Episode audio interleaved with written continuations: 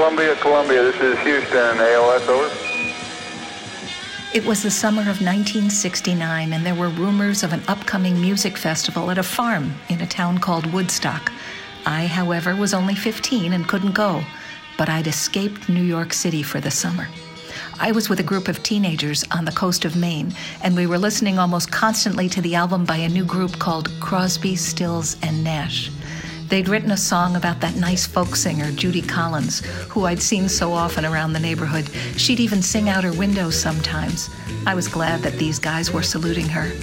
On July 20th, as we watched the moonwalk, I so clearly remember saying to no one in particular, That reporter?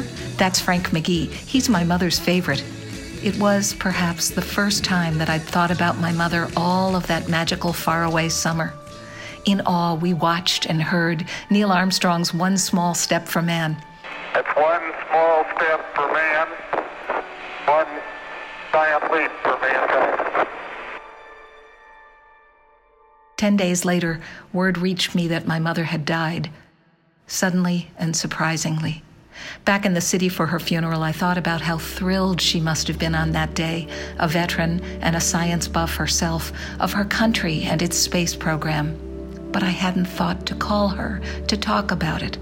In fact, during that whirlwind 15 year old summer, I hadn't really given her a thought at all. The moonwalk was the last time I'd spoken of her, and I hadn't even spoken to her. Hello there, Esme. Hello there. My memories of the magic of that walk and of our nation's pride in it are tempered with sadness at my not having thought to share my mother's joy at that moment. And that Crosby, Stills, and Nash album? The song from that summer that has stayed in my heart is Just a song before I Six, five, four, three. Roger, the EVA is progressing beautifully.